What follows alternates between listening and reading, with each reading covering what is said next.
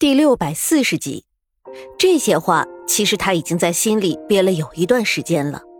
他也是修行中人，也能预知一些事情，虽然不是很准确，但是却都是真的，不会有错漏。这件事情就是前段时间的时候，他在打坐的时候突然感知到的。当时他也是有些震惊的，但震惊过后就是无奈。这种事情谁又能阻止呢？该来的总归是躲不掉的。他们既然有了感觉，现在最重要的就是做好一切准备，迎接未来的挑战。唉声叹气也是没有用的，不是吗？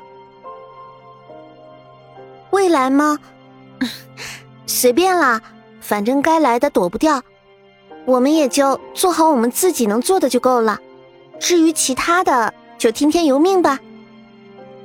苏月心微微一笑，不甚在意的说道：“嗯，你说的对，我们只要过好当下就够了。未来的事情，谁又能真正的说得清楚呢？”沈炼轻轻的抚摸着苏月心的秀发，说道：“沈炼自己说着话，等了好半晌，发现没有等到苏月心的回答，低下头，这才发现，原来不知道什么时候，苏月心居然已经睡着了。”失笑的摇了摇头，拉过一旁的褥子给苏月心盖上，自己又将人往怀里搂了搂，这才也满足的闭上眼睛。一夜无梦，第二天苏月心早早的就醒了过来，帮着周婶儿给大家做了早餐，这才一个一个的去敲门喊人。一行人起床吃过了早饭，竹雨就提出自己想出去逛一逛。毕竟竹雨也是很久都没有好好的逛过了，特别是她发现怀孕了之后，金竹一直把她保护的很好，平常连她走路都恨不得自己代劳了，自然是不会让她随意的出去乱逛的。金竹，你放心吧，你姐姐就交给我吧，我会好好照顾她的。苏月心笑着对金竹说道。金主被说的有些不好意思的，害羞的红了脸颊，有些不好意思的看了他一眼，说道：“我怎么会不相信新姐姐你呢？我就是想提醒你们几句罢了。”嗯，好，我知道，金主你就放心吧，我就是和姐姐出去逛一逛罢了，马上就回来了，别担心。朱雨笑着答应。安抚好金竹，又交代了两个孩子一些事情之后，苏月心就带着竹雨走了出去。竹雨好久没有出来逛过了，他想给自己买一些东西。苏月心自然是要陪着他的，毕竟放他一个人在外面，他实在是不放心。两个人走在大街上，看看热闹的街道，竹雨整个人显得很是兴奋。想也是知道的。朱雨从小就是大家闺秀，自然是大门不出、二门不迈的。后来又直接进了宫，想也是没有见过宫外街道的这些热闹的。苏月心看着好笑，但还是跟在他的身旁，一直小心翼翼地护着他。突然的，前面有一阵的骚动，似乎里面又发生了什么事情。不过这一次，周围围观的人却都是一副唯恐避之不及的模样。苏月心刚想告诉竹雨不要去凑这种热闹了，话还没有说出口，就见到竹雨已经好奇的靠近了过去。要说出口的话，硬生生的又咽了回去。苏月心摇了摇头，跟了上去。等到他走过去的时候，竹雨已经挤在了人群里面，众人不知道为何纷纷给他让开了路。苏月心见状，连忙走上前，走到他的身边。你小心一些啊！现在你可是有了身子的人了，能不能注意一下自己啊？苏月心责怪道。朱玉不好意思的吐了吐舌头。突然，他的视线被地上的人给吸引了过去。姐姐，姐姐，你看，你看他这是怎么了？朱雨指着地上的人喊道：“苏月心随着他的手指看过去，这才发现，刚刚他的注意力全部都集中在朱雨身上了，都没有注意到地上躺着一个人。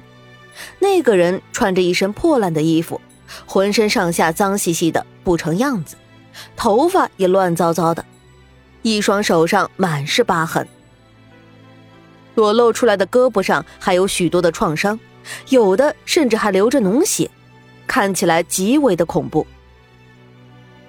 苏月心看到这人的样子，眉头就不由自主的皱了起来。但是出于本能，他还是先蹲下来看了看这人的伤势。他刚刚才碰到这人的手臂，就感觉到了一股滚烫的温度。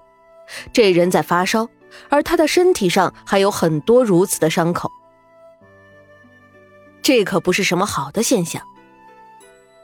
大家都小心一些，这人身上很有可能带有传染病毒。大家尽量不要靠得太近。”苏月心大声的喊道。听到他的这话，周围围着的一圈看热闹的人顿时全部都四散了开来，一个个躲得比谁都快。朱玉没有动，他还站在原地，皱着眉头看着蹲在地上的苏月心，脸上着急的要死。你也离远一些，现在他的情况还搞不清楚，最好还是防备一些。特别是你，现在怀了孕，身体体质一定会有所下降的，快走远一些。苏月心头也没有回的说道：“可是，姐姐你自己呢？”朱玉皱着眉头询问道：“别担心，我没事儿。你忘记了，我也是会一些医术的。”苏月心说道。说完话，他就从袖子里拿出了一方干净的手帕。轻轻地将倒在地上的人扶起来，给人慢慢的擦干净脸上的脏东西。随着手帕逐渐的变成黑色，那人脸上的脏东西也渐渐的消失不见。苏月心的心里却是越来越觉得这个人熟悉。可是他见过的人太多了，更何况这个人也没有什么特殊的地方。他虽然觉得熟悉，但也只是心里疑惑，没有仔细去想。给这人处理干净了脸上的伤痕，苏月心才发现，这人原来也是十分清秀的，只是一张脸上不知道为什么总有一种阴柔的感觉。姐姐，你小心一些。朱玉最后还是没有退，不过他还是距离这个人有一段距离的。苏月心也知道这个人倔强起来谁都劝不动，也就没有再说什么。算是默认了他的行为。听到主语提醒他，他认真的点了点头。喂，你醒一醒，醒一醒，能听到我说话吗？能听到的话就动一动手指。苏月心在那人耳边说道。他不确定这人现在还有没有意识，他的手边也没有什么救人的工具，只能先呼唤对方。确定对方的情况究竟是到了何种地步？喊了半天，那人还是一点反应都没有。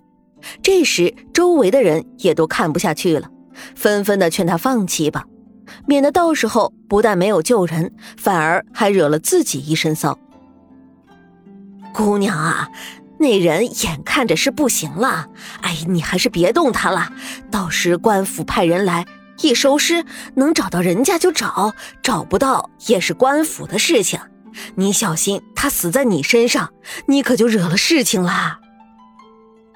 一旁的一位大妈劝说道：“是啊，姑娘，放弃吧。我看啊，这人是没救了，你就不要去趟这趟浑水了。”对啊，放弃吧。一时之间，周围的人全部都开始劝起了苏月心。可是，偏偏苏月心也是个死性子，不撞南墙不回头的那种。他完全的把周围人的话给无视掉，所有的注意力全部都在他怀里的这个人身上，生怕自己错过了这人的一个小动作。终于的，在他的殷切注视下，那人动了动手指，接着就传来了几声微不可闻的咳嗽声。那声音再小一点，就真的是和叹气没有区别了。也多亏了苏月心一直注意着他，这才能在第一时间就发现了，赶忙的将人放到自己的臂弯，让对方更舒服一些。喂，你醒一醒，不要睡，你再坚持一下，我会救你的，坚持住啊！你不会有事情的。”苏月清说道。